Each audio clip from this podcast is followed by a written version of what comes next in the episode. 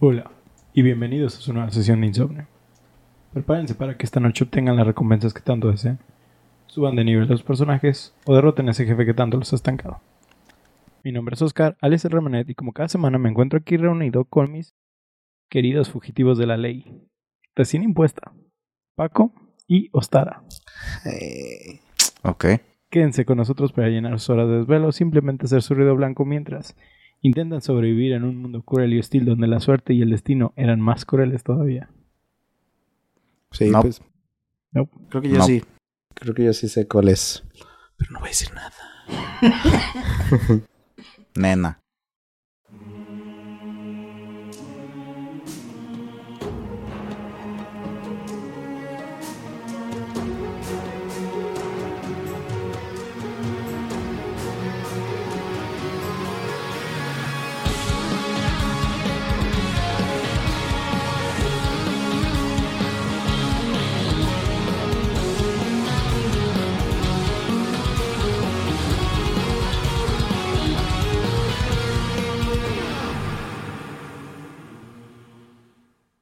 Viernes de insomnio, queridos debufados. Esperamos que se encuentren bien y que su semana estuviera chingoncísima. Chingoncísima. Chingoncín. Simón. y si no, ¿Cuánto nos llevó, güey? ¿Como 30 segundos? no, el intro. Cuenta el intro. Métele. Ah, sí, sí, ya sí, el- sí, güey, acuérdate que el intro es lo más importante Es lo que, que nos tenemos. salva. güey. lo que nos salva, güey.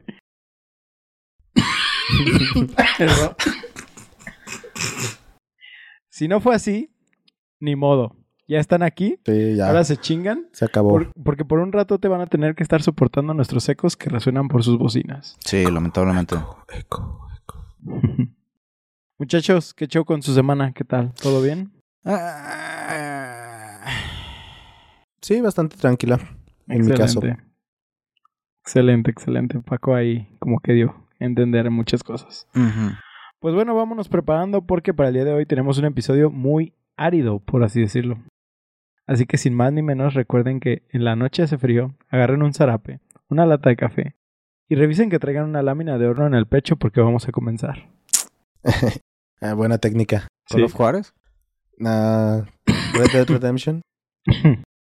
No, no. Mil, Placa de...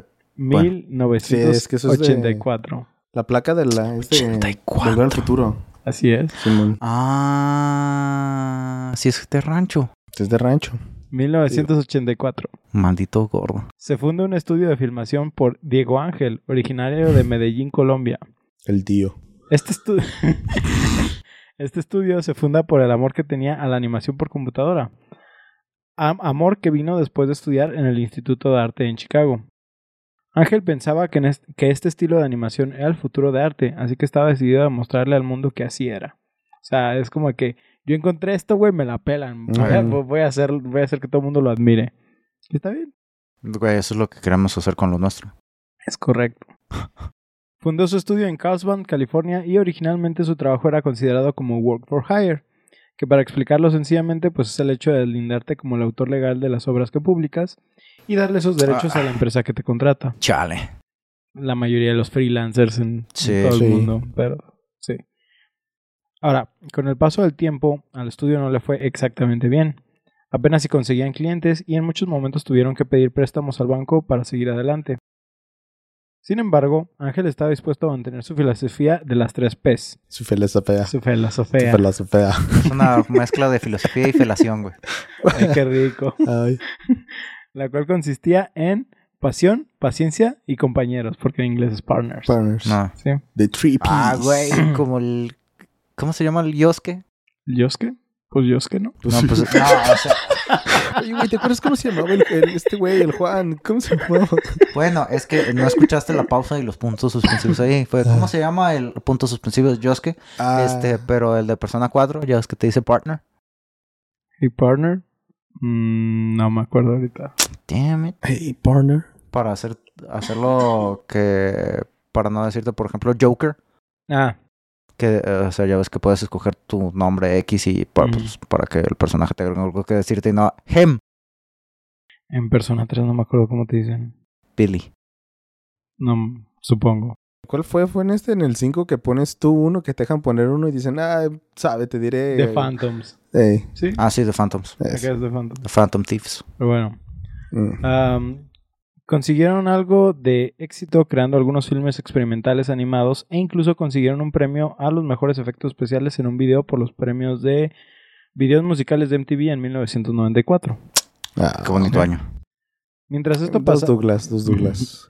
mientras esto pasaba, también estuvieron trabajando en muchas demostraciones técnicas para las computadoras de gama alta en la empresa de Silicon Graphics, donde un cliente de esta empresa se percató de su trabajo.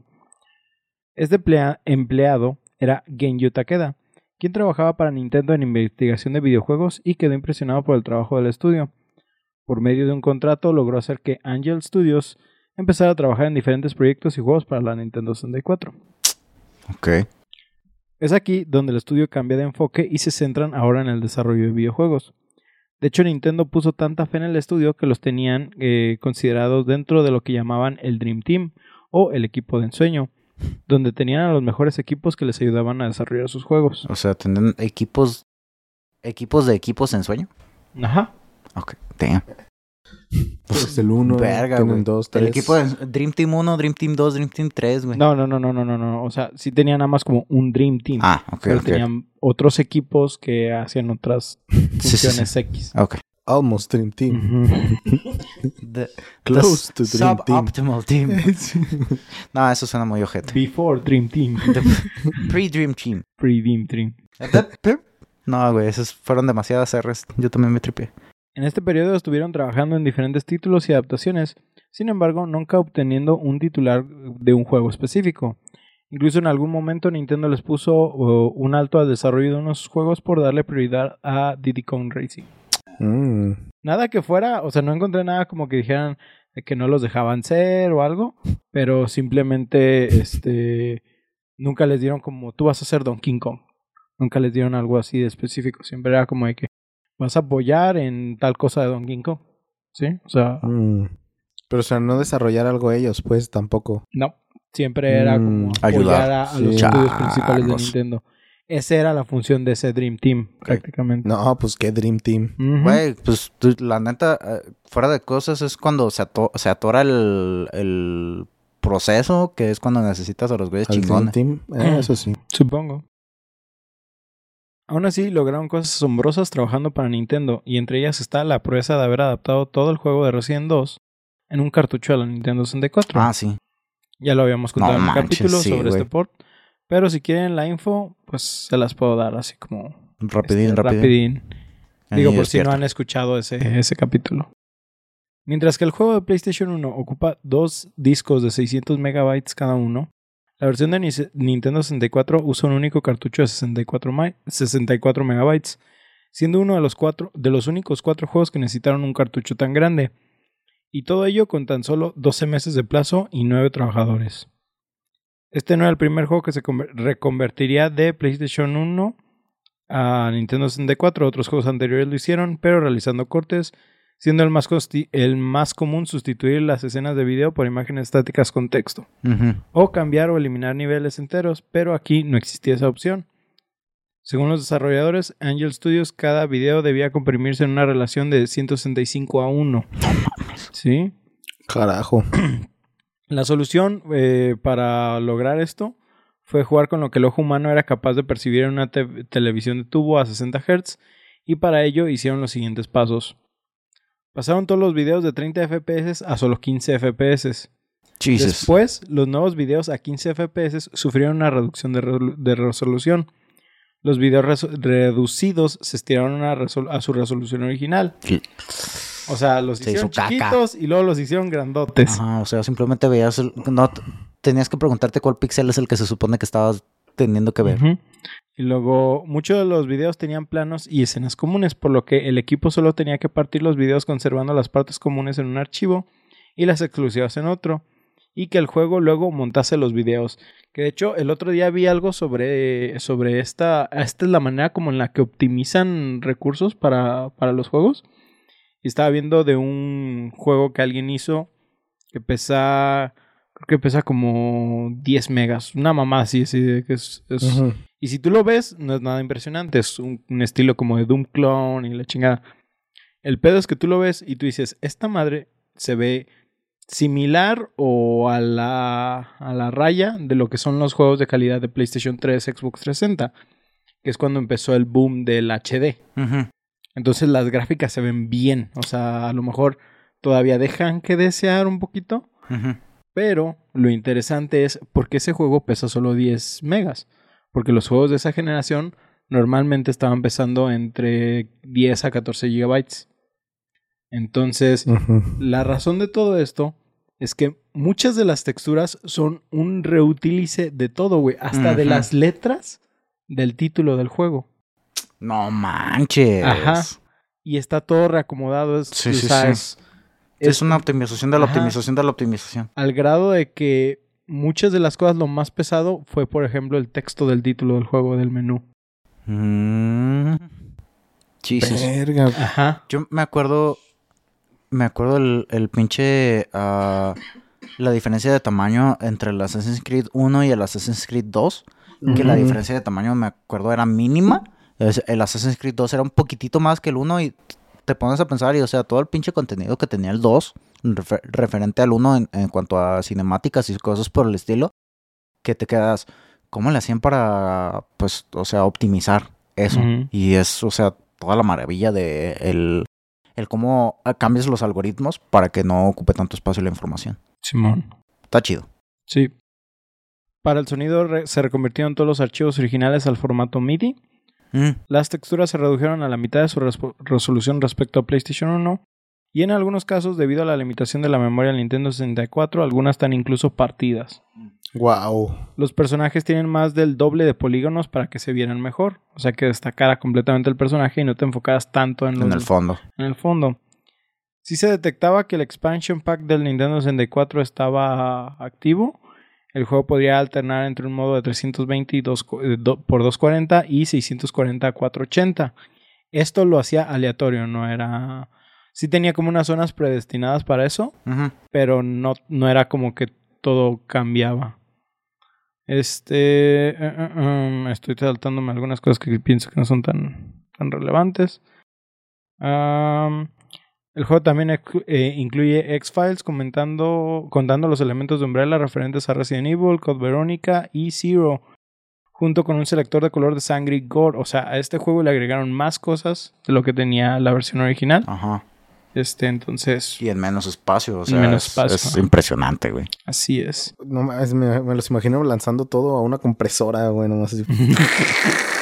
Con un palo, ¿verdad? Sí, güey, así bajándolo, güey. Como si fuera jugo de zanahoria. es, es lo que me pensé yo también, güey. Pinche extractor.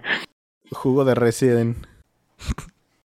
Ahora, durante 1999, Ángel, el creador del estudio, empezó con el desarrollo de un juego de carreras que terminó con el nombre de Midtown Madness. Oh. Este juego ya estuvo desarrollándose fuera de Nintendo y se volvió uno de los juegos de carreras más importantes del momento en la historia de Microsoft e incluso generó una franquicia. ¿Tú sí los jugaste? Sí, Ok. Yo solo los recuerdo de título, no, lo, no, no me tocó jugarlos. creo que fue el 3 el que jugué. Am, también dentro de todo este desmadre tenemos que hablar de otro estudio. Trata de ser más breve para nos que- no quedarnos tanto tiempo hablando de estudios y saltarnos más rápido a los videojuegos. ¿Se acuerdan de Take-Two? Oh, yes. La empresa que se fue a la bancarrota y que ya hablamos de ella en el episodio de Evolve. Ujú. Bueno, pues esta empresa ha tenido varias subsidiarias. Una de ellas creada bajo la adquisición de un estudio conocido como BMG Interactive. Todos los assets y recursos de este último pasaron a la subsidiaria de Take-Two para empezar con el nuevo desarrollo de videojuegos. BMG, Back Music Ground. Estás bien pendejo, güey. Estás bien pendejo, Güey. Yo pensé Big Motherfucking Gun. Sí, Ándale, también. ta- Yo, también me iba, me iba más por la rama de BFG, pero Paco. El Paco. Paco comentarios. Back Music Ground. Es así que tras la adquisición de BMG se funda Rockstar Games, un estudio que se convertiría en uno de los gigantes de la industria de los videojuegos. Rockstar. ¿Mm? Rockstar tiene la fama, tiene fama por sí sola, a pesar de que sus juegos se crean en diferentes estudios, todos siendo parte de la familia Rockstar. Todos estos mantienen en sí las mismas esencias y entre ellas está el factor de calidad. Que, o sea, si te pones a analizarlo, güey, Digo, cada uno es diferente, pero todos los juegos de Rockstar haces... Bueno, ¿Son iguales? son como el mismo core. Sí, sí, sí. ¿sí? Excepto el de Table Tennis. Eh, X. Tereré. Pero, o sea, lo- como lo, lo- lo que es como lo más prolífico Sí, de, sí, de Rockstar Games. Grand Theft Auto, uh, Red Dead Redemption, Bully. Bully. Ay, Sí, pues es que, ganas de es, otro bully. esos- es y, que y ellos... un poco de Max Payne. Ah, sí. Un poco de Oh. Max Payne. Sí, ¿Sí? sí, sí. Es que shooters, mundo abierto. Y si lo analizas así, o sea, la única diferencia entre. Bueno, no, es que Ahí va, sí ahí va a sonar va. bien mal. Chan, chan, La diferencia entre Ubisoft y, y Rockstar, o sea, Rockstar está- está entregando en cosas de calidad. Ahí no, no, no me meto contra eso. Que también, calidad dudosa en algunas cosas. Excepto lo online. Ajá, exactamente. Pero todo lo que es single player, o Sí, sea, eso sí es una obra de arte, güey. Pues sí, güey, pero tienen reciclando el mismo single Ah, player pues desde sí, cuándo. Claro, y, y el mismo mapa, y el mismo GPS. lo mismo se puede decir de un chingo de cosas. Por, a eso voy. Sí. Porque el hate va contra nada más una o otra y no va contra todas. Todas. Eh, porque ¿Sí? así funciona. Vivimos en una sociedad. Porque si analizas cuántos grandes Auto en Liberty City existen, güey. ¿Uno? Como... No, ¿tres? Como cuatro. El 3 es en Liberty City. Sí. Y luego está Liberty City Stories, que es la versión para Ujú. PSP. Ujú. Sí. Está el cuatro. Y luego el 4 también es en Liberty City. That's it. No, hay otro, ¿no? No, el 5 es en... No sé si el uno y el dos, pero pues también. No, el No. Pero el también el Liberty City del 3 no es el mismo que el Liberty City del 4. Pues es Pero está diferente reutilizando mapa. el mapa.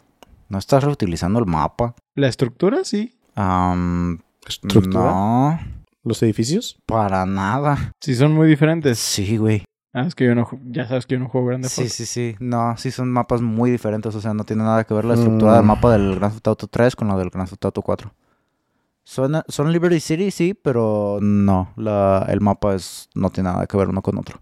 O sea, si te lo aprendiste en el PSP, no, no lo juegas igual. No. ¿eh? No. Ah, bueno. Yo pensé Ah. que sí era, fíjate. Y, de- recuerdo haber escuchado, leído que, que la gente se es- quejaba de es, eso. es que el mapa del Grand Theft Auto 3, o sea, tú comparas un, el mapa de Grand Theft Auto 3 o de Vice City con el de Grand Theft Auto 4 y nada, sí están, sí están chiquitos. Sí, el Sí, 4 son yo recuerdo chiquitos. que se... Cuando se publicionaba, eh, hacía mucho énfasis en, en el El tamaño, tamaño, del mapa. que Ok, era Una madre, gigantesco, Sí. pues, en comparación. ok. Am, mm, mm. Bueno, sigamos. Ah, nomás encuentro dónde me quedé.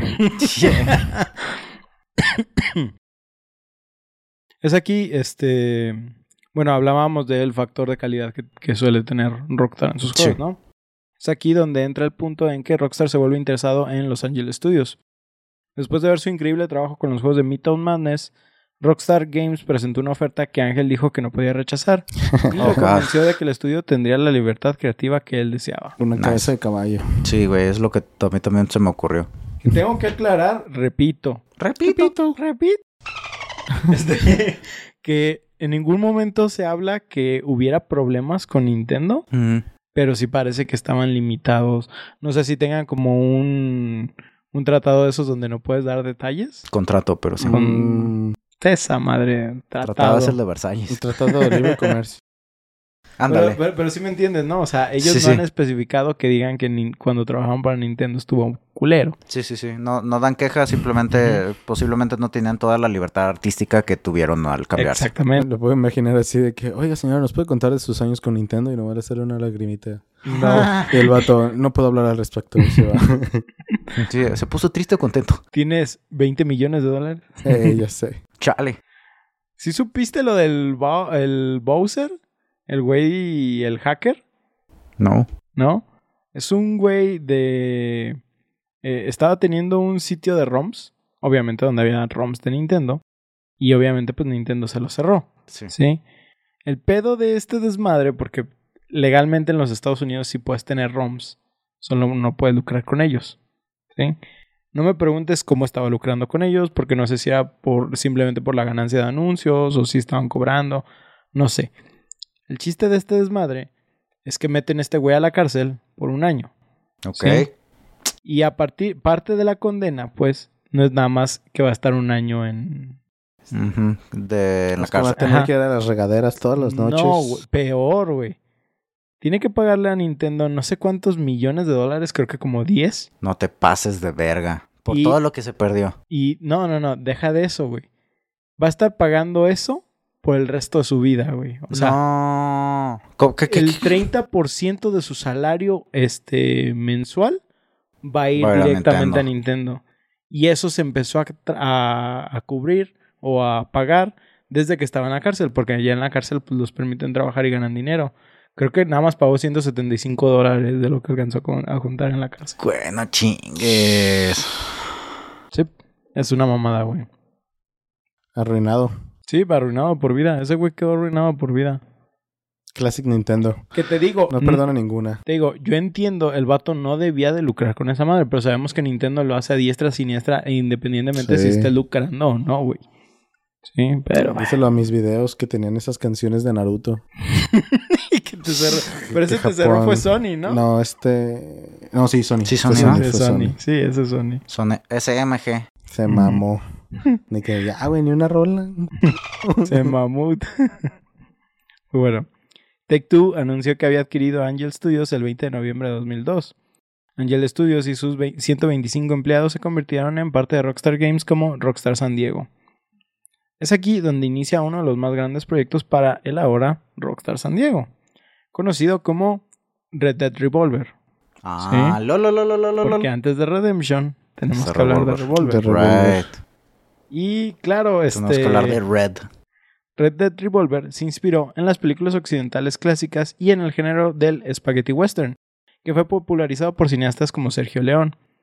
El equipo de desarrollo del juego quería crear un videojuego de temática occidental que retratara con precisión la dureza y la brutalidad de la época. Para lograr esto, incorporaron varios elementos como cabalgatas, tiroteos y duelos. También incluyeron un sistema único de selección de objetivos conocido como el Dead Eye, Mm. que permitía a los jugadores ralentizar el tiempo y apuntar a múltiples enemigos simultáneamente. El equipo de desarrollo del juego quería crear un videojuego de temática occidental que retratara con precisión la dureza y la brutalidad de la época. Para lograr esto incorporaron varios elementos como cabalgatas, tiroteos y duelos. También incluyeron un sistema único de selección de objetivos conocido como el ojo muerto o Dead Eye, que permitía a los jugadores ralentizar el tiempo y apuntar a múltiples enemigos simultáneamente. Un hecho, interesante sobre el desarrollo del juego es que pasó por varios cambios durante su desarrollo. Inicialmente el juego era uno de disparos en tercera persona que se centraba en duelos rápidos. Sin embargo, a medida que avanzaba el desarrollo, el juego se volvió más centrado en la historia e incorporó más elementos como la equitación y el combate cuerpo a cuerpo. La trama de Red Dead Revolver sigue la historia de un ex forajido llamado Red Harlow, que busca, es la única razón por la que los juegos tienen Red. ¿sí? Eh, que busca venganza contra los hombres que mataron a sus padres cuando era niño. Oh, clásico. En el camino, Red se encuentra con un colorido elenco de personajes, incluidos Ah, como... ¿entiendes? ¿Entiendes? Se encuentra con Blue y con Yellow. Ay, purple. He finds the purple, se convierte en Jojo. LOL. Incluidos compañeros forajidos, agentes de la ley y varias otras figuras del salvaje oeste. Este juego está estructurado como una serie de misiones y escenarios, cada uno de los cuales se enfrenta a Red a varios enemigos y obstáculos a medida que se acerca a su objetivo final. Al final, el juego presenta una combinación de mecánicas de juego de disparos en tercera persona y estilo arcade, así como una variedad de minijuegos y otras diversiones. Este juego se lanzó en el 2004 para las consolas de PlayStation 2 y Xbox, fue recibido con elogios y la crítica y muchos muy crítica buena, perdón, y muchos elogiaron su jugabilidad inmersiva, personajes memorables y una historia bien elaborada. Sin embargo, algunos críticos del juego eh, lo criticaron por su estructura de misión lineal y falta de juego de mundo abierto, que era eh, pues una desviación de lo que había estado haciendo Rockstar ya hasta Grande Auto San Andrés, ¿no? Sí. Este, además, algunos sintieron que el juego de armas eh, del juego podría ser demasiado difícil y frustrante a veces. Mm. Que si recuerdan es... O sea, en, en- yo no lo sentí tanto en Redemption 1, pero en Redemption 2 sí te cuesta acostumbrarte al principio a, a Ah, las, ¿A las armas se te hace? Al apuntado, sí, güey. Yo sí Mm. lo sentí muy lento al principio, Mm, no. ¿no? No, que No, yo no, no lo. Eh, De hecho, es una de las quejas Mm. más recurrentes de que al principio Pero la que gente... como lento Es que muy. O sea, que se mueve lento la retícula. ¿O no, qué? es que es lento porque es realista. Ah, ya, ya, ya, ya, ya, ya, ya. Oh. La diferencia, ya, de colo- el cómo en las animaciones te toma más tiempo el apuntar. Ajá, De, ya, respecto a Red Sí. Dead Redemption 1, que todo era para que fuera así al chingadazo. ajá, exactamente. Ya, o ya, sea, ya. Que, que toma una inclinación más realista y por ende, o sea, recarga manualmente sí, más. sí, sí, es más más- tardado. Ujú. Ok, ok. Aquí ya. en este era algo similar, pero también pues por limitaciones de hardware, más clunky, más... Sí, sí, sí, se sentía más tronco el juego. No, el nuevo Resi- el Red Dead Redemption es tan realista, bro. Que hasta eso, ve, tienes, ves cada bala que mete al cargador Sí, el vato. está, está muy vergas eso. Además, algunos... Ah, eso ya lo comenté.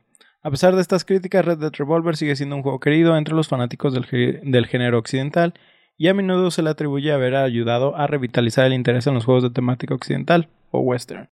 De vaqueros. Su, de éxito, vaqueros. su éxito también de jeans. o en México, de vaqueros. De güey. jeans, güey. Qué menso. Sí, es cierto. De... En el Sí, sur les dicen vaqueros. de vaqueros. eh. Los jeans. Oh, De rancherito. Ey. Ah, güey, se antojaron. De Doritos. Su éxito también allanó el camino para Red Dead Redemption, aclamado por la crítica y este, por su éxito comercial. Sí. Este éxito llevaría al desarrollo de una secuela que se basa en las mecánicas del juego y los elementos narrativos introducidos previamente. No tiene como tal este un hecho de ser continuación. Eh, al principio sí había ese plan, pero se volvió más como una Espiritual. secuela espiritual. Ahora, el desarrollo de Red Dead Redemption llevó varios años y fue un esfuerzo de colaboración entre varios estudios de Rockstar para ser pulido, a pesar de que San Diego es el, Principal. el principal. El juego se concibió originalmente como un sucesor espiritual de Red Dead Revolver, que era lo que les decía, pero rápidamente se convirtió en un proyecto mucho más grande y ambicioso. Uno de los elementos claves del desarrollo de Red Dead Redemption fue su énfasis en el realismo y la inmersión.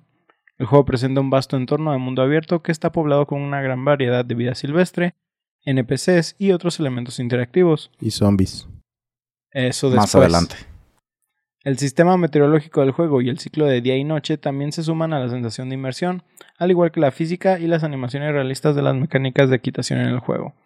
Que hasta la fecha hay algo que dicen mucho que no hay quien haya interpretado mejor que Red Dead Redemption lo que es la equitación y los caballos en Oh, general. sí. Lo he escuchado también de Zelda, pero la verdad es que yo no lo considero así. Yo lo he escuchado, no lo he escuchado de Zelda, pero Yo, sí de- lo he escuchado. específicamente de Ocarina of Time. Mm. Sí, que dicen Ah, que, que, que Epona Sí. en Ocarina of Time revolucionó la forma en la que veían a los caballos en, en los videojuegos. Mm, mm. Pero para mí Redemption es... Yo lo que vi, yo lo que había escuchado es eh, precisamente en el Red Dead Redemption 1 que uno de los enfoques así bien cabrones que tuvieron al momento de hacer todo el diseño de los, los modelos en los en el juego, este que, o sea, todo el énfasis que pusieron en los caballos porque pues, güey, o sea, es el viejo este un gran enfoque del juego va, va a ser, o sea, mucho tiempo vas a estar viendo el caballo en pantalla Así es. y múltiples caballos. Todo el tiempo, güey. No había autos, no había nada. Era moverte Sí, a caballo o caminar. Sí había autos, Ah, sí, había autos de los Clank. De los de clank. las clank. Los crank. Los Crank. Ah, sí, güey, sí, güey, Mm. que lo darle Ah, crán. mm. Ah, ah, ah, ¿Dónde me quedé? ¿Dónde me quedé?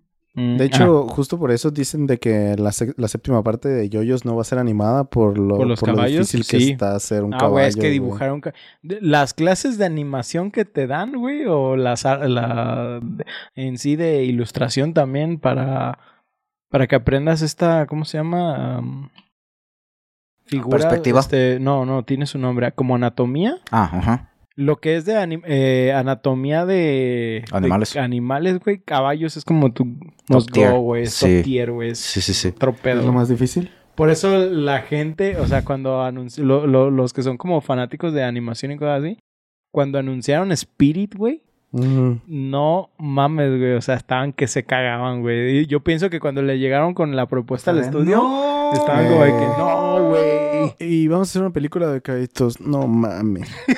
No mames. Acabo de decir que sí, no mames. Yo de lo que me acuerdo, y ya se fue, así que olvídalo. Ah, ok. Entonces no te acuerdas. No me güey. acuerdo, güey. No, pero sí, espero que encuentren el modo de hacerlo efectivo y bien, güey, de animar esos. Porque si lo hicieron en Attack on Titan, que se Ah, ve bastante decente. yoyos, güey. Simón. Estás- Yo me quedé así como que pues ya lo hicieron, güey. No, no. La sí. animación de caballos. Esperemos que sí se animen Alguien. Ajá, ajá. Pues se es que, es que, güey, o sea, Araki se animó, güey, pero porque Ah, a él ya. le vale verga el cuerpo, güey. Ah, sí, no, ese güey sí. Ya, ya me- Ya te acordaste, ya te Yo me acordaste. acordé del... ah, no sé si han visto una pintura de esas que son pinturas medievales y que ponen de... que le hacen la comisión al güey de que, ah, pues nada más necesitamos que dibujes un caballo de frente. Ah, sí, claro que sé pintar un caballo de frente. Por supuesto que sé pintar un caballo de frente. O sea, pues siempre pinto caballos de lados, pero pues obviamente me va a salir un caballo de frente. Y bien culerísimo que está, güey. Ahí- Así como si lo hubiera pintado yo, güey. Ahí le buscas esa ilustración para que usted la ponga ahí en el, Sí, güey. en el episodio. Creo que sí sé de cuál hablas. Ah, am, ¿Dónde está? Mm. Bueno, dice...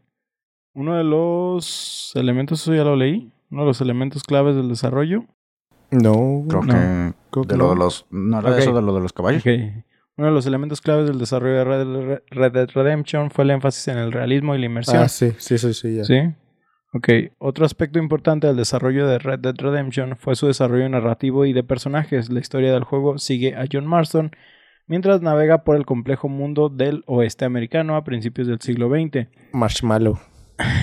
John Marshmallow. El juego presenta un gran elenco de personajes, cada uno con sus propias motivaciones e historias de fondo, y las elecciones y acciones del jugador a lo largo del juego pueden tener consecuencias significativas en la narrativa final. Sin embargo, el desarrollo de Red Dead Redemption no estuvo exento de desafíos. El complejo entorno del mundo abierto del juego y los sistemas de inteligencia artificial presentaron importantes obstáculos técnicos para el equipo de desarrollo. La inteligencia artificial de este pinche juego. Y como resultado, el lanzamiento del juego se retrasó varias veces. Sí. Además de la representación de violencia y temas maduros del juego gen- generó controversia y censura en algunas regiones. Mm. Aún así, el juego fue revolucionario por, por otras razones. En primer lugar, el juego amplió los límites de lo que era posible en un juego de mundo abierto, superando por mucho lo visto anteriormente en GTA San Andrés. Que hasta ese entonces, o sea, incluso a mí si no me gusta Grande Auto y lo que quieras, pues yo sí entiendo lo revolucionario que fue San El Andrés GTA. e incluso GTA 3. Sí, o sea, sí. yo, yo entiendo el brinco que fue a ese nivel de tecnología. Independientemente de que las, ¿cómo se llama? De que el- los modelos se vieran como más al estilo caricatura. Que si me lo da, me das a mí opinar, yo prefiero todavía ese modelo más caricaturesco que el modelo más realista que traen actualmente Mm. en GTA. Sí, sí, sí. Sí, ¿Sí? pues como el de Vice City. No como, manches, ajá, es como Vice icónico, City. güey. Ajá. Pero pues la idea, como dijiste, es directamente al realismo, ¿no? Sí, Entonces yo es- creo que es se le van a tirar solo que se vea cada vez más Pero yo, Real. yo pienso que su idea al realismo tuvo que ver con Red Dead Redemption, güey. específicamente. Sí, porque si, si tú ves San Andrés, o sea, nada que ver, güey. Y a partir de, de, de Redemption, porque Bully también se ve muy caricaturesco. Es que, ¿qué fue primero? Sí. ¿Red Dead Redemption o Grand Theft Auto 4? Ah, Redemption, según yo. ¿Fue primero Redemption? Verga. Entonces, Redemption fue el primero que salió para consolas de esa generación. Porque antes de, o sea, si lo tomamos en cuenta que estaban limitados por la por la plataforma en, la, en las que los estaban desarrollando, pues ahí el salto de tecnología, pues por eso ahora en el Red Dead Redemption, pues ya ves el, el cabello Ajá. de los Mm. personajes, o sea, ves, ves, digamos, cada cabello, o de la cola del caballo, o cosas por el estilo. Y en juegos anteriores, pues es de, tienes el bloque de cabello. O sea, Eh, el casco. ya, me- ya me mató la duda. ¿Por qué no haces favor y buscas el cuál la, la ¿Cuál fue diferencia de, de ¿De tiempo fechas? en- entre San Andrés y que diga, entre GTA 4 y, y Redemption? Mm. Según yo, Redemption es antes de GTA. La neta no me 4. acuerdo. Puede que me equivoque. Puede que me equivoque. Ahora, la atención al detalle del juego también fue un factor importante para su éxito. Los desarrolladores hicieron todo lo posible para crear una representación realista y auténtica del oeste americano, centrándose en la precisión histórica y la atención al detalle. Esto, esto se extendió a todo, desde las animaciones de los personajes del juego hasta los sonidos de la vida silvestre y los efectos del clima. Creo que primero fue el 4, ¿no? El 4 salió en el 2008 y el Ujú. Resident Evil, el Resident re- Evil, el Resident Resident Evil. Redemption hasta el 2010. 2010. ok. Entonces sí fue primero el 4. Simón. Entonces sí puede que la ruta realista empezó por, por el 4. Could be. Más bien. Bien. Que te podías subir a taxis. Que de todos modos, digo, o sea, Que Auto- robabas, Que le güey. robabas el taxi también. De todos modos, Grande Auto todavía tiene estos efectos caricaturescos. Sí. Yo Sí. supongo también para bajarle eh, toques para que no se vea tan brutal y cosas así. O puede ser simplemente el estilo de Rockstar. Sí, yo pienso que es más bien el estilo del, de los personajes, o sea, el dibujo, el cómo también pues has visto el... La dirección de arte. Ajá, exactamente. Eso, Ujú. eso, eso. Mm, mm, mm. Además, la narrativa del juego fue diseñada por expertos, ¿sí? Eh, eh, con un fuerte énfasis en el desarrollo de personaje y la resonancia emocional. El protagonista del juego, John Marshmallow, John Marshall. John Marston, era un personaje complejo e identificable cuyas luchas y motivaciones resonaron entre los jugadores. El juego también logró varios avances significativos en términos de mecánicas de juego, puliendo las cosas que se sintieron que habían quedado imperfectas en Revolver, como por ejemplo la mecánica del tiro del juego fue muy refinada, con un enfoque en el realismo y la precisión, y la mecánica de equitación del juego también tuvo que ser mejorada, al grado que para cuando al fin se presentó al público, esta fue muy elogiada y considerada como que agregaba una nueva dimensión de inmersión al juego. Ah, güey, la neta, lo mejor que pueden agregar para esos juegos fue el caminado automático, que tú solo presionabas la y el caballito se iba por el camino. Ah, sí, lo que, na- mejor. que nada más dejaba mejor. sostenido X, creo, y, o A, dependiendo de la consola, y ahí pues mantenías el paso del NPC al que iba siguiendo. También a mí me puedes decir todo lo que quieras de Grand Theft Auto, güey, pero las, las mejores cámaras cinemáticas son las de Red Dead Redemption. Sí, Y- No hay no hay cómo, güey, no hay Ah, cómo. la pinche que- cámara- También iba a decir eso, que las cámaras cinematográficas de Grand Theft Auto nada más es enfocar la perra llanta de tu auto, güey, y ya, güey. Y ya, Hot güey. Wheels. Ah, no mames, la de la llanta, güey, no me acordaba de esa. Yo por eso no la ponía, porque nada más de que ves la llanta dando vueltas y tú arre, pero ¿para dónde está el camino? ¿Qué pedo? La, la historia sigue a un ex forajido llamado John Marston que se ve obligado a regresar a una vida de violencia y crimen para salvar a su familia. El juego se desarrolla a principios del siglo XX, que les contaba hace ratito, en el estado ficticio de New Austin, que se basa li- libremente en el sureste de Estados Unidos. Sí. Originalmente, John pertenecía a una banda de forajidos como- conocidos como la banda Vanderline. Vanderlind. Vanderlyn, que por diferentes razones, que no se discutirán en este podcast porque somos fieles creyentes Chon, chon, de los de vivir sin spoilers, John termina abandonando. ¿Sí? Su familia ahora tomada como rehén por el FBI, ¿escucharon? Ah, Sí, Sí, escucharon bien, el FBI. hace que John tome sus pistolas nuevamente para empezar a cazar a los miembros restantes de No, su antigua ¿no era la compañía. CIA? Los principios del FBI, todavía no era Son el los FBI. Pinkerton, Sí, los Pinkertons. Pero es el FBI, Principios del FBI. es el buró. Bueno. Sí, pero todavía no reci- recibían el nombre tal cual Sí, FBI. no, pero son los Pinkerton y es lo mismo. ¿Supiste? Esta Ostara me tiene que decir si sí supo de ella, güey. La del güey de Magic. Con, Arre. ¿No? ¿Qué- no con, qué? con lo del FBI. Llegó el FBI, sí, a casa de un Güey güey, que un juega Magic the streamer, Gathering. Un, ajá, un jugador de Magic the Gathering. Porque Hasbro, los dueños de, de Magic the Ajá, Gathering, ajá. Dungeons and Dragons y todo esto, sí, le envió por error un deck nuevo de cartas que todavía no salían. ¿Sí? Ah, ajá. Y lo mandaron suatear con el FBI directamente. Para que no recibiera y viera esas cartas. No, o las güey, o publicara sea, para que no o las mostraran en stream. sí. Ajá. O sea, Qué- una qué empresa de juguetes, güey. Le tiró el Suatearon, SWAT a un- güey. Sí, güey. No manches. No mames, si vieran lo que le hacían las Barbies, no, me Esos eran Mattel, pero sí. Eh, pero, Mattel me hubiera güey, mandado. simplemente America, Fuck fuck yeah. No Güey, mames. está cabrón, güey, de que... Sí. ¿Y por qué? ¿O qué? Hasbro. ¿Qué quiere pensar ese Güey, güey? o sea, lo, lo peor es que, o sea, ellos lo acusaron de que se había robado las cartas. Qué mierdas, Ah, güey. ¡Qué pinches Sí. Sí. vatos! Y si no me equivoco, el güey tiene una carta así como de que te enviamos este deck, o sea, de parte de Hasbro, o sea, firmada, autografiada, sellada hasta por el presidente. Yo creo que hasta tiene un beso ahí de la primera dama, güey. Sí, güey. No, güey, ese de- vato se robó nuestras cartas, güey. Ve y chingalo. Pasado de verga. Hasbro, güey. Hasbro. Hasbro. Sí, güey, sí, sí dicen que, que la neta, pues está muy cabrón. Güey, qué ojetes. Sí. Ah, ah, am. A lo largo del juego completaremos varias misiones y tareas para lograr obje- estos objetivos. En el camino, John se encuentra con una amplia gama de personajes, incluidos compañeros forajidos, agentes de la ley y varias otras figuras del salvaje oeste, muy igual a lo que fue Revolver, pero ahora hay más enfoque en, en estos personajes, hay un desarrollo más son- importante. Bueno, eran de tu grupo, Simón. todos. De tu Pero en banda. el primero eran como NPCs, ¿verdad? Porque no eras un grupo, pues nomás los conocías y ya, pues.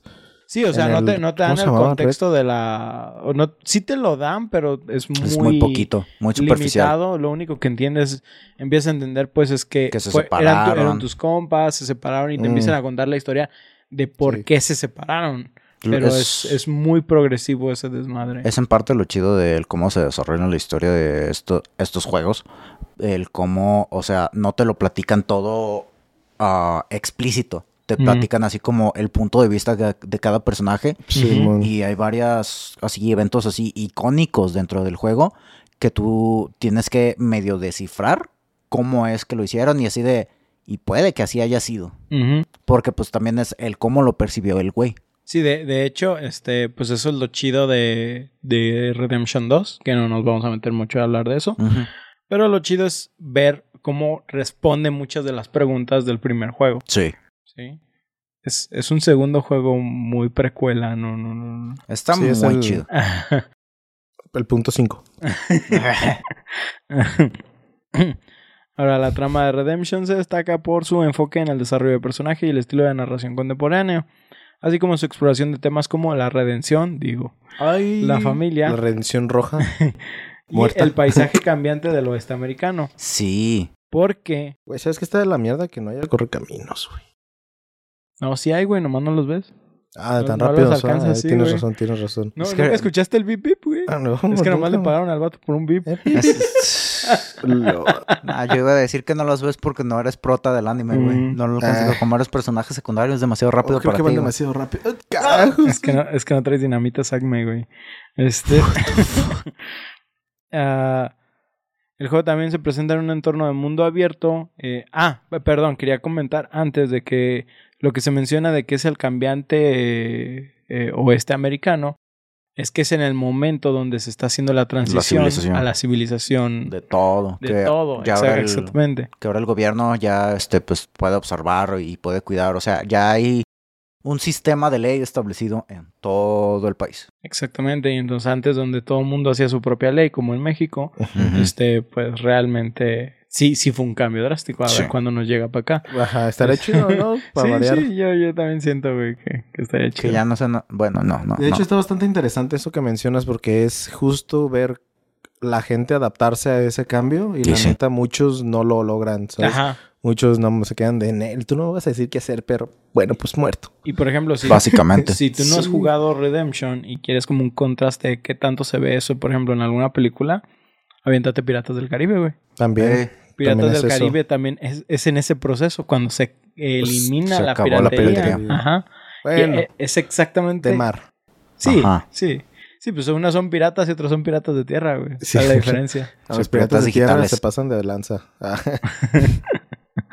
Pues bueno, eh, em, el juego también presenta un entorno de mundo abierto ricamente detallado, rico, rico. que los jugadores pueden explorar e interactuar libremente en una variedad de formas, como cazar, explorar, encontrar personajes y misiones secundarias, e incluso hasta apostar en juegos de azar y recolectar hierbas. Jugar dardos, jugar a la pendejada esa con el cuchillo Güey, que te piques las más el manos. do- o ya estaba en el Según 1 estaban el desde el five- uno. Ah, Yo sí sí, están en el desde También estaba el 21. Güey, güey, lo- los dados, güey. Los el, de, el, de, dados. el de que Los tienes que dados. adivinar. Sí, güey. Güey. Ese era mi favorito. A mí, yo nomás lo jugué en la misión que lo tienes que hacer, güey. Sí me gustó, pero sí dije, ay, o sea, no me gusta que me fuercen esa clase de juegos. Eso es, es mi Mm, único... Entiendo, entiendo. Yo eso me acuerdo que en la universidad, como ah, había un compa que también lo jugó y que le mamaba ese juego, nos compramos este uno un- una bolsa que venía así de que 100 dados. Nos compramos la bolsa y ya cada quien, eh, cuando tenemos así de que terminaba la clase temprano, que teníamos un bloque de tiempo que no había nada que hacer, nos poníamos en las jardineras del CUSEI y ahí, este, cada quien con sus seis, da- seis dados y nos poníamos a jugar pinche Liar's Dice, güey. El, Ah, el Paco haciendo su ciudad batallas de dados, güey. Sí, Ya así sé. es, güey. Y, y- y- Pudimos haberla comenzado, haber metido el, eh, la rama de pensamiento de los dados en el se armaba, güey, se armaba. Este, no, a mí, de hecho yo tengo un amigo que él me había recomendado, Ciudad Eh, batalla. en- no, en ese entonces jugar el Redemption, porque yo no conocía mucha gente que lo jugara en ese entonces. Y él me decía, güey, está tan chido que yo a veces nomás me meto a jugar póker. Y yo así como de que, bueno, Mm, cada quien. Pero yo también dije, no mames, neta, tienes un juego de esos y te estás poniendo a jugar póker. Al quien. Gwent. Cada quien. Cada quien. Pero sí digo, o sea, pues imagínate qué, Qué tan bueno es que mejor te metes a ese juego a jugar póker cuando hay tantas aplicaciones donde Sí. podrías jugar lo más divertido. Pues sí, como... Bueno, no, no, no nos patrocinan. ah, Ya les iba a dar uno gratis. No, no, No, nos patrocinan. No, hasta, que, hasta que nos patrocinen. No, y ni patrocinándonos ellos, a la verga. Ah, ah. Mm, cazar, hacer hierbas y recolectar, bla, bla, bla. Hacer hierbas. Hacer hierbas. El estar haciendo hierbas. Ahora, John Marshmallow No es un- puedo hacer güey. John Marshmallow, güey. John Marshmallow. ¿Verdad que sí suena así, güey? sí, güey. Mr. Marston. Mr. Marshmallow. Nah, güey, la Bunny no le decía como. Güey, imagínate, imagínate un, un mod donde sea Mr. el, Marshmallow. el, el- el de, el de, ¿cómo se llama? El de los Ah, cazafantasmas, güey, pero en chiquito, güey. El Michelin. El Michelin. Do you know the Muffin Man? Ahora, John Marshmallow es un personaje interesante por varias razones. En primer lugar, Lugal. es un personaje complejo y matizado que no es simplemente un estereotipo de chico bueno o malo. Y con una pinche ética bien curiosa. Tiene un pasado problemático y está obsesionado por las decisiones que ha tomado, lo que le da profundidad y lo hace más identificable con los jugadores. Sí. Además, John es un hábil pistolero y un oponente formidable en combate. También es un hábil jinete y tiene una profunda conexión con su fiel corcel, no importa de qué color lo agarres. Lo que añade a una dimensión única de jugabilidad. Finalmente, John es un personaje impulsado por un fuerte sentido del deber y la lealtad, particularmente cuando se trata de su familia. Está dispuesto a hacer todo lo posible para proteger y mantener a sus seres queridos, lo que lo convierte en un protagonista comprensivo y admirable. Debido a esto, el juego presentaba un sistema de karma que se conocía como el sistema de honor. Ah, sí. A medida que los jugadores tomaran decisiones a lo largo del juego, como ayudar a los o dañar a los NPCs, completar misiones secundarias y participar en diversas actividades, su nivel de honor se vería afectado. Si los jugadores siempre tomaran decisiones honorables, como defender a los inocentes y completar misiones sin causar un daño excesivo, su nivel de honor aumentaría y los personajes lo tratarían de manera más positiva, y sería más probable que ofrecieran recompensas y ayuda. Por otro lado, si los jugadores constantemente tomaban decisiones deshonrosas, como robar y matar a personas inocentes, su nivel de honor disminuiría y los NPCs lo tratarían de manera más negativa, quienes podrían atacarlos o evitarlos. Así que no te dejaban entrar a la taberna si eras muy malo. Sí, o ya te estaban disparando desde Sí, que llegabas ya al sé. pueblo. Ahí viene ese güey. Ta, ta, ta, ta. Qué hospitalidad, ¿verdad? O sea, ¿Otra vez tú? Pues es que tengo- casa ahí, güey. Ahí tengo mi casa, perdón. No podías tener casa, ¿o sí? En el 1. Rentabas Mm, cuartos y ya, ajá. o sea, lo comprabas una vez y ya era tu, tu cuarto. No me acuerdo de eso. Pues es que, güey, la inflación estaba tan chida en ese entonces, Sí, güey, que güey. con 20 dólares comprabas un cuarto, güey. No, güey. Ni siquiera eran 20. Eran me acuerdo como que era como pinche cinco, 5, güey. Sí. Estúpido, güey. de que te comp- querías comprar una Winchester, ¿qué eran? ¿20? ¿20 20 dólares. El, el otro día estaba viendo que bajo nuevas estadísticas ya salió el dato de que es más, era más fácil comprar una casa en la Gran Depresión que actualmente, güey. No mames. Ah. Que nos aventamos del techo, dice. Por si no querían llorar hoy. Ahora, el sistema de honor en Red Dead Redemption agregó una capa de complejidad eh, a la narrativa y a la jugabilidad del juego, lo que permitió a los jugadores dar forma a su propia reputación e influir en sus interacciones con el mundo y los personajes de este. También animó a los jugadores a considerar las implicaciones morales de sus acciones y pensar en las consecuencias de estas elecciones. Ahora, como saben, no hay juego que no genere polémica y este también fue parte de varias. Algunos críticos argumentaron que el juego glorificaba la violencia y la retrataba como una de una manera poco realista e insensible, mientras que otros se oponían a la representación del juego de a la representación que tenían en el juego las mujeres como objetos sexuales y sus estereotipos e insultos raciales. Pues así era. Pues es una representación de la época, Sí, lamentablemente. exa- exactamente. Una misión en particular llamada American Appetites o Apetitos Americanos generó controversia por su descripción de un culto caníbal que muchos críticos argumentaron era demasiado gráfico y gratuito. Mm, nenas. Yo no lo considero así. No me acuerdo, güey. Es, eh, haz de cuenta que vas, eh, te van saliendo misiones de gente desaparecida Ajá. y vas como a un punto del mapa, así Oh. como a buscar, y te le encuentras nada más como una pierna o cosas así. Sí, ya me acordé. Y al final te encuentras a alguien que creo que tiene preso a, a una chava y tú decides si irte o volver o, o dispararle ahí o llevártelo. Manches. Realmente la misión no concluye de una manera como de que ah, te dieron una recompensa por Ujú, esto, ujú. pero pues, sí, es... ¿Es más un easter egg? ¿Qué? ¿Es más un easter egg? No, o sea, es algo que no está como... No es una misión que te... que completes en el juego, Ajá. o sea, es algo que te puedes encontrar. No es tan cual un easter egg, simplemente porque pues easter egg es más bien que algo que sea una referencia. Es contenido del juego. Ajá, haz de cuenta, o sea, si te aparece como misión, este, ve y busca a fulanito de tal. Y llegas al lugar donde suponías que lo ibas a encontrar y te encuentras nomás como que la pierna y la chingada. Y literal nada más así como de que ya completaste la misión, no hubo recompensa, no hubo nada. Así varias veces hasta que al final te encuentras al güey que se los está comiendo, ¿sí? Y literal es decisión tuya, o sea, porque ya haz de cuenta que la misión ya se acaba ahí y tú decides si agarrar al güey, amarrarlo, matarlo o dejarlo ir, güey. Es, o sea, eso ya es decisión del X. jugador. Ya no es al- algo de que te- el juego te diga mata o captura a este güey, no, güey, eso ya es esa parte. Es, está chido Trip, porque contribuye a tu, a tu moral. Y de todos modos, creo que matarlo te cuenta como honor negativo Mm. Ujú. porque estás matando, pero eh, X. Este, otro de los temas que generaron controversia fue su representación de los nativos americanos. Algunos críticos argumentaron Mm. que el juego perpetuó los estereotipos de las culturas nativas americanas y que no retrató con precisión, precisión su historia y experiencias. En particular, la representación del juego de la tribu Wapiti, Lo, Wapiti. Wapiti, sí, una tribu ficticia de nativos americanos generó críticas por su descripción inexacta y estereotipada de las culturas indígenas. El juego presentaba a los Wapiti como violentos y primitivos, y su lenguaje se presentaba como una mezcla de gruñidos y sílabas exageradas, que muchos activistas y lingüistas nativos americanos consideraban ofensivo. Mm.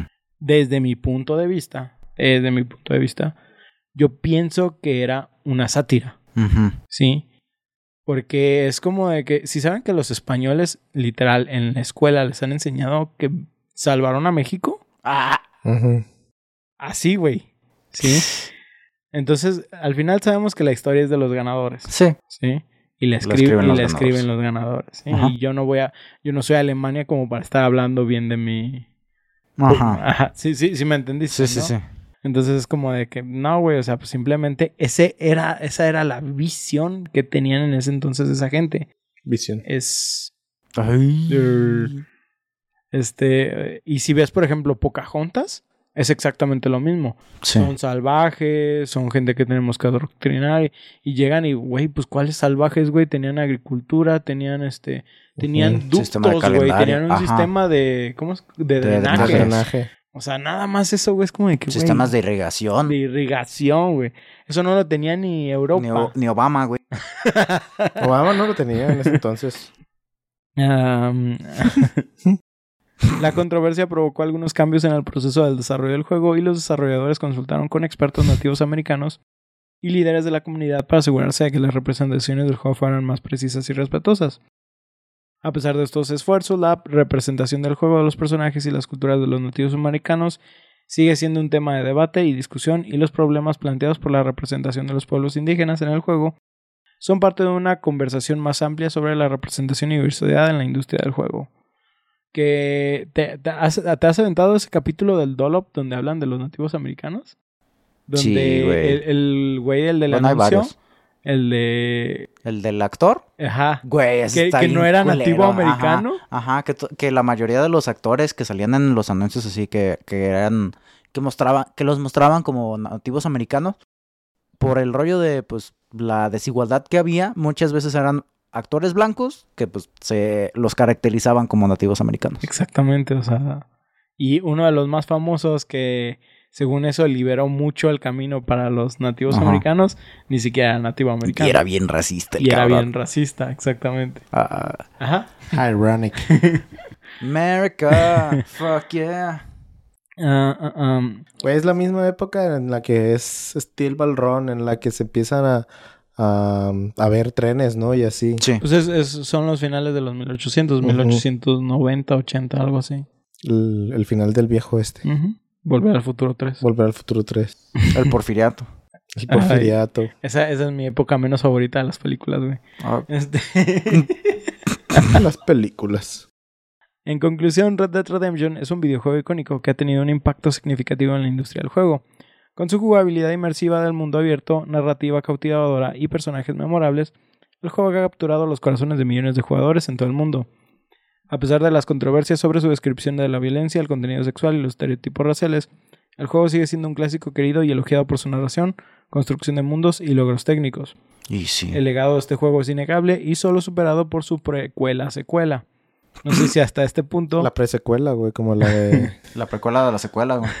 Es- ese es un álbum de Between the Buried and Me, muy bueno, si no los han, no los han escuchado. En fin, este, sí, güey, una de las cosas que no hemos mencionado es el, el sistema de física de este juego. Mencioné que, tenía buenas Sí, físicas. Sí, sí, sí, pero, pero no, di- no dijiste el nombre. Es que hay que explicar las es que, físicas. de hecho, creo que eso ya lo platicamos en el episodio de The Force Unleashed, precisamente, Ese que es es el mismo que utiliza...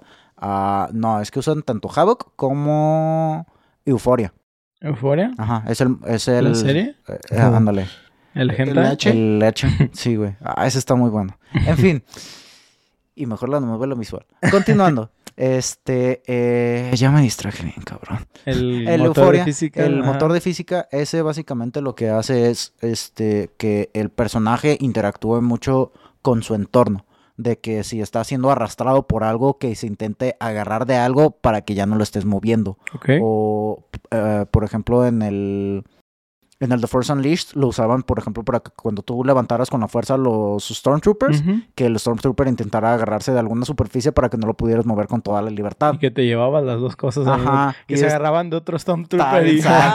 Estaba bien sad, güey. Los ves como los paracaidistas, güey. Haz de cuenta. No mames, buen- es buena dinámica, debo decir, ¿eh? Sí. Está interesante. Y ahí, pues, es una de las cosas que tiene este juego, porque al momento de que tú ah, tienes la mecánica de que tienes un lazo y tú los puedes agarrar a lo. a- te llevan de repente a que hagas este. a que te conviertas en cazar compensas.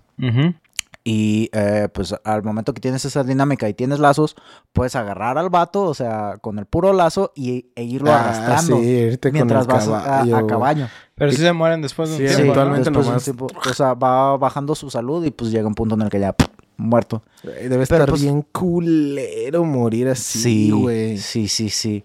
Y es también otra de las cosas que te muestran en este juego, lo que ya mencionabas de eh, el cómo está bien culero eh, esa época para como pues en en todo lo que era la economía, la salud, la, Sí, la sí, inseguridad, sí. o sea, Ahí sí era supervivencia del más fuerte. y sí, El más apto. eh, y sí. Y del más suertudo. Del suertudo. Porque, sí, ¿no? ay, güey, me corté. Ay. Güey, me mordió una serpiente. Sí, güey. Hay, a- a- Como un alacrán. hay una película, güey, ah, no me acuerdo cómo se llama. Fue, salió recientemente, bueno, hace como un año o dos años. Y tiene al güey que le hace de Doctor Strange, ¿cómo se llama? El, Ah, el pepino. Cumberbatch. El pepino, ey. Este, El pepino que El regresa. Cumberbatch. el Cucumberbatch. Este, es una ¿Cuál película. es? Es una película donde él es como gay, ¿sí? Pero, pero está en el medio este y como, como que es un gay de closet. Pero el chiste de la película es que hay un momento donde alguien se infecta eh, por el- porque trae una herida en, en la mano Y... y se infecta con un hongo de un animal muerto, güey. Y porque estaba lavando algo. Ah, no güey. manches, qué culero. ¿Sí? Pues adiós al brazo y ya. No, pues no fue adiós al brazo, güey. Adiós Sí, a él. Fue adiós al mono. Sí, Sí, sí. pues es En como... ese momento es adiós al brazo y ya. Pues es como el, el otro día estaba escuchando uno de los capítulos viejitos de leyendas Ajá. de Jonestown, que ya ves que Ajá. fueron a la Guyana y que hay unos pinches parásitos que se te meten por los pies y ah, todas esas cosas de que bendita medicina moderna, güey.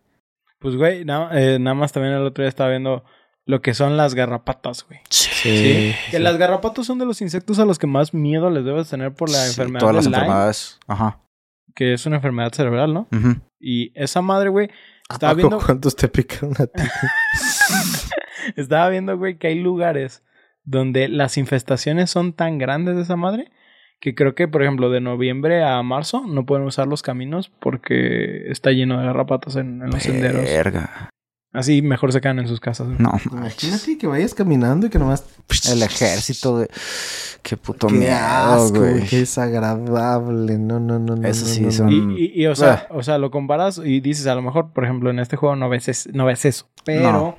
la neta es que sí estaba bien cabrón, güey. O sea, el vato que eh, puedes decir que estaban bien lejos del, de, ¿cómo se dice? Del medieval. Pero el güey, el vato el que de- te- era doctor, güey, era el mismo vato que era el dentista y era el mismo vato que era el barbero, güey. Sí, ya Sí. sé. Y era, era el güey que decía, ah, güey, este, no, pues, ¿sabes qué? Este, ¿cómo que tú sientes entumido el brazo? Pues déjatelo corto, güey, porque si no, ya valiste verga, güey. Y que los güeyes iban aprendiendo, pues conforme iban cagándola. Sí, güey. Sí, ya sé. Y también otra de las cosas que quería mencionar era el, el- una de las cosas que ya mencionamos de la ética de los personajes. Que no solamente es, por ejemplo, la ética de este John Marston, también tienes, no me acuerdo cómo se llama, el sheriff de Armadillo, pero me que acuerdo, es solo me acuerdo que es el sheriff. de. Marshall Lee Harvey Johnson o algo por el estilo. Me acuerdo que son tres nombres, güey. ¡Hija! Lee Harvey Johnson. No me acuerdo. Uno, dos, tres, tan, tan, tan. Pero ese güey, o sea, también es de esos güeyes muy seguido en esa época eran, o sea, agarrabas a los que ya eran pistoleros y, güey, ahora necesito que me ayudes pues a cuidar el pueblo y hacer la ley. Y, o sea, ve- lo ves en las decisiones y en el cómo se manejan esos personajes. De que, o sea, ok, sí, te voy a ayudar a que encuentres a tu compa ese que estás buscando de parte del gobierno, que te lo Ajá. encomendaron para que te entreguen a tu familia.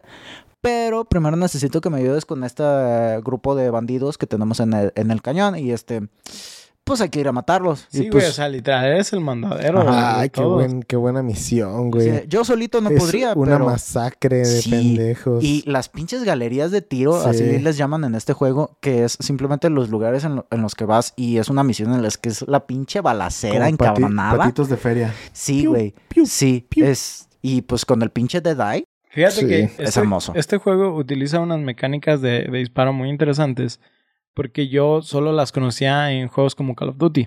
Que creo Mm. que ya lo había mencionado en los viejitos de Call of Duty.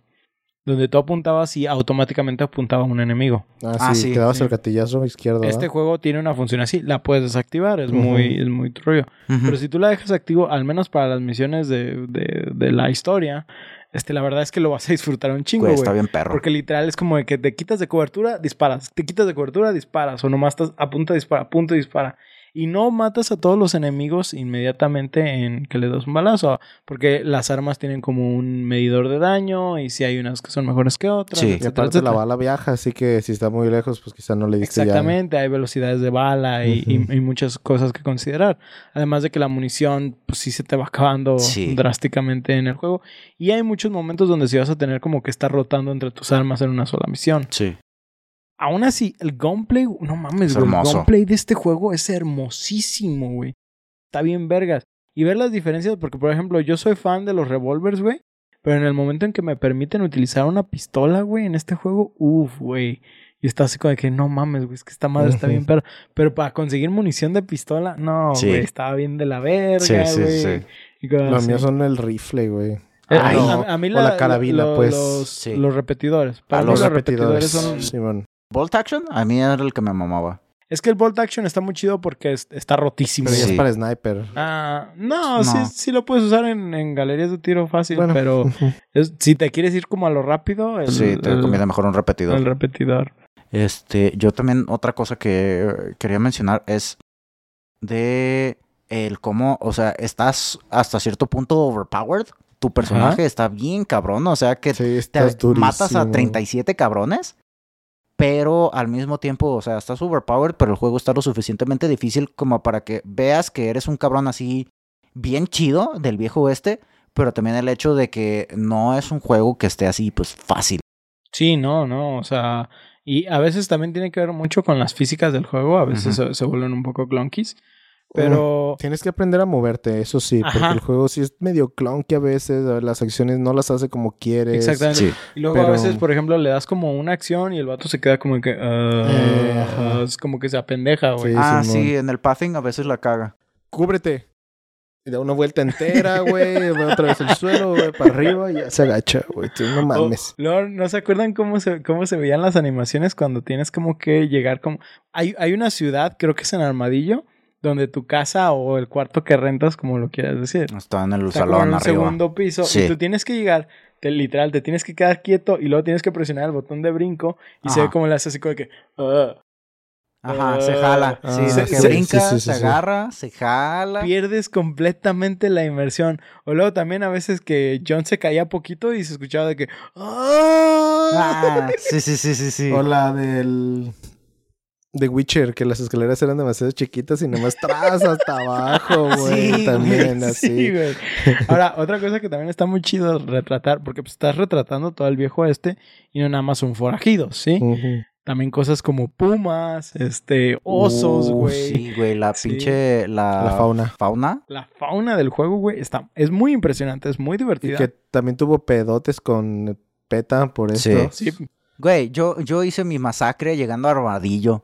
Yo me acuerdo que ¿De cuando... armadillos? de- sí, eh, armadillos. matando... Me acuerdo un chingo de serpientes, chingo de armadillos, chingo de linces, chingo... O sea, de que yo hice eh, eh, un, un ecocidio y así es una manera muy efectiva que tienes en el juego para generar dinero y te quedas... "Ja". Pero fíjate que ya llega un tiempo, un momento en el juego donde yo ya no sentí que el dinero No, era, Ya no es un problema. era Sí. un problema. Y Ya no fue muy, no, no fue muy al final del juego, literal. Fue como a, a la mitad, sí. tal vez. Lo que sí es, eh, por ejemplo, el juego presenta modos de desafíos que son solo contenido extra Ah, para, sí. para que tú completes como skins o, Sí. o otras cosas. Y, por ejemplo, me acuerdo de los desafíos de, de cazador. Ujú. No sé si te acuerdas de uno de tenías que matar, creo que es son Tres. pumas o, le- o estos los ¿cómo se llaman? Sí, Los- Mountain Lions Ey, los Mountain Lions. son puma.